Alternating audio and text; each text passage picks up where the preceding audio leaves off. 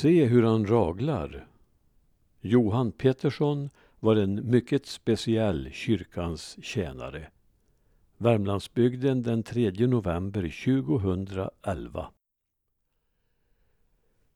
En mycket speciell kyrkans tjänare var Johan Pettersson som verkade som komminister i Dalby 1844 till 75. Hans uppträdande var inte alltid det man väntar sig av en präst men sin tjänst behöll han i 31 år. Han föddes i Kristinehamn 1804, studerade till präst i Uppsala och efter diverse tjänstgöringar hamnade han i Dalby där han var kvar i tjänst till sitt sista andetag. Till det yttre har han av domprost Bromander beskrivits som knubbig, rörlig, gick fort, hade rikt, grovt, lurvigt, mycket vackert hår, en ovanligt stark och vacker prediko och mässröst samt ännu i ålderdomen en utmärkt handstil. Under sina Dalbyår bodde Petersson i prästgården i Lillbergsgården och de senaste åren i Uggenäs där man hade tillfällig prästgård en period innan prästgård byggdes i Ransby. Hustrun hade han med från sin tid i Ekshärad. Hon hette Kristina Lovisa Elvendal och var dotter till prosten Per Elvendal och hustrun Ester Robsam. De hade en son och en dotter och denna dotter blev mor till den blivande operasångerskan Emma Holmstrand. Peterssons hustru kan ha varit ett upphov till hans bekymmer och tilltagande svaghet för spriten om man får tro historieskrivarna. Enligt Rudolf Otterborg, son till brukspatronen på Lättafors, var äktenskapet olyckligt. Han skriver i sina minnen. Han var gift med en överspänd, opraktisk fru som trodde sig vara skapad till poet fastän det lilla hon ibland klottrade ihop mera tycktes tyda på förståndsrubbning. Till min mor, som hon mycket fäst sig vid, yttrade hon att kommer Pettersson i himmelriket vill jag ej dit. Där var citatet slut. För att börja med Petterssons positiva sidor, för sådana fanns, framförde han predikningar som fängslade åhörarna. Enligt Otterborg var han den siste prästen i Dalby som ej behövde predika i en tom kyrka. Folket var tydligen tolerant och hade överseende med prästens svagheter. Att Pettersson i likhet med många andra präster på den tiden spelade kort, dansade och förtärde sprit minskade ej på något sätt respekten, löd ett annat citat ur Otterborgs skrift. Som dansare tycks Pettersson för övrigt ha varit mycket framstående. På ett tryckt blad från Halls förlag i Jönköping kan man läsa i Dalby kyrka var en julotta folket ända till trängsel samlat.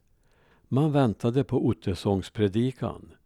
Se hur han raglar, ropade bland åhörarna en liten gosse pekande på prästen som gick till predikstolen.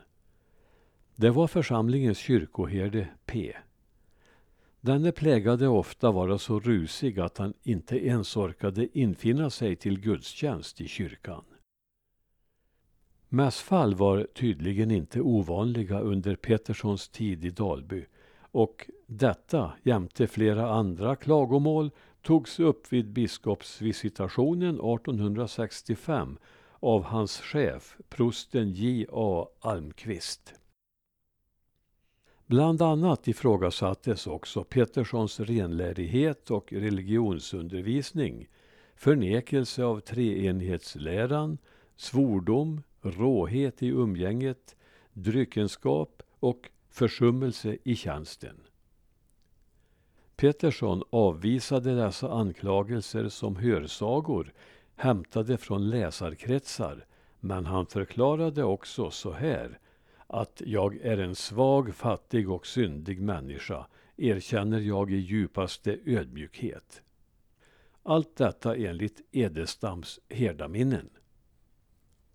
Vid en biskopsvisitation tre år senare var församlingsboken försvunnen när biskopen skulle granska den. Inte förrän morgonen efter kunde Pettersson kliva in i biskopens sovkammare med boken i högsta hugg. Här är husförhörsboka. De kvinnfolka har hängt natte motvikt på spjället, men jag hittar allt, kunde han glatt upplysa biskopen om. Vid samma visitation under söndagens gudstjänst frågade biskopen församlingsborna om de hade något att anmärka på. Då reste sig riksdagsman Bengt Bengtsson i Sandgården och klagade över att det varit flera mässfall i kyrkan. Pettersson förklarade att det en gång berott på ryggskott och en annan gång på yrväder. Med detta besked lät sig biskopen nöja och då, bakom ryggen på biskopen och inför hela församlingen, räckte Petersson lång näsa åt Sandbengt. Biskopen läxade emellertid upp Petersson mellan fyra ögon för hans supvanor. Detta berättade Petersson sedan för några bondgubbar i följande ordalydelse. Ja, idag har jag fått en ordentlig skrapa av biskopen. En skön och sträng skrapa och en sådan skulle ni ha allihop era bondkanaljer. Biskopens skrapa hade av allt att döma ingen stor effekt på Dalbyprästen. Hans svaghet för spriten blev allt större och på kalas och bjudningar blev det ofta mer än han tålde. När grosshandlare Bölmark vigdes var Pettersson så berusad vid middagen att han fick stöttas när han skulle läsa upp sitt tal. Läsningen blev en serie pinsamheter.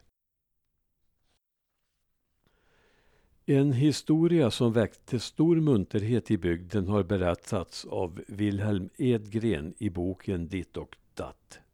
Och den följer nu. En prästman i nordligaste Värmland hade på goda skäl fattat ett rättvist agg till en skata som flera gånger dagligen besökte och härjade hans frodiga sockerärtor.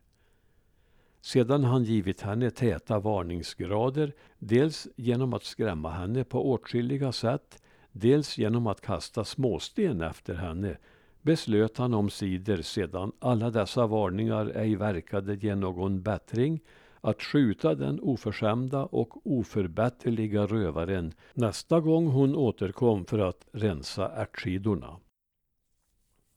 Påföljande dag randades molnfri och varm i juli eller augusti 1845 och den objudne gästen infann sig som vanligt. Utan några preludier gick prästen direkt att hämta sin jaktbössa. Att prästen varken var jägare eller skytt bevisas klarligen av efterföljande. En så kallad enkel svinrygg laddar den och begiver sig ut att söka sin fiende. Skatan hade under tiden flyttat från ärtsängen till en gärdsgård vid logen dit prästen smyger, får gott håll, lägger an, siktar länge och väl och slutligen smäller det. Skatan flyger oskadad sin kos och sätter sig på logtaket varifrån hon utöser den ena hånande skrattsalvan efter den andra medan prästen står blek, förfärad och orörlig på samma ställe betraktande sin grissugga som vältrar sig i sitt blod. Prästen hade nämligen i sin jaktiver ej blivit varse suggan i skuggan av gärdsgården nedanför där skatan satt och tog sig en lur. Bedrövad och flat går prästen slutligen upp på sitt rum och lägger sig, led vid dagens jaktäventyr, reflekterande över det märkliga olycksskottet då hastigt hans hustru inkommer och med ängslan förkunnar att den stora grissuggan är nära död, tilläggande att hennes död ej kan vara naturlig. Prästen, vändande sig åt väggen, svarar vresigt. Hon har fått en artificiell död och skall ögonblickligen slaktas. Under lång tid därefter var det omöjligt att få prästen att smaka så kallat artificiellt fläsk. Förut var han stor älskare av svenska skinkor, men efter denna olyckans dag kastade han sig på lybska, dock nu är allt fläsk gott. Där var berättelsen slut.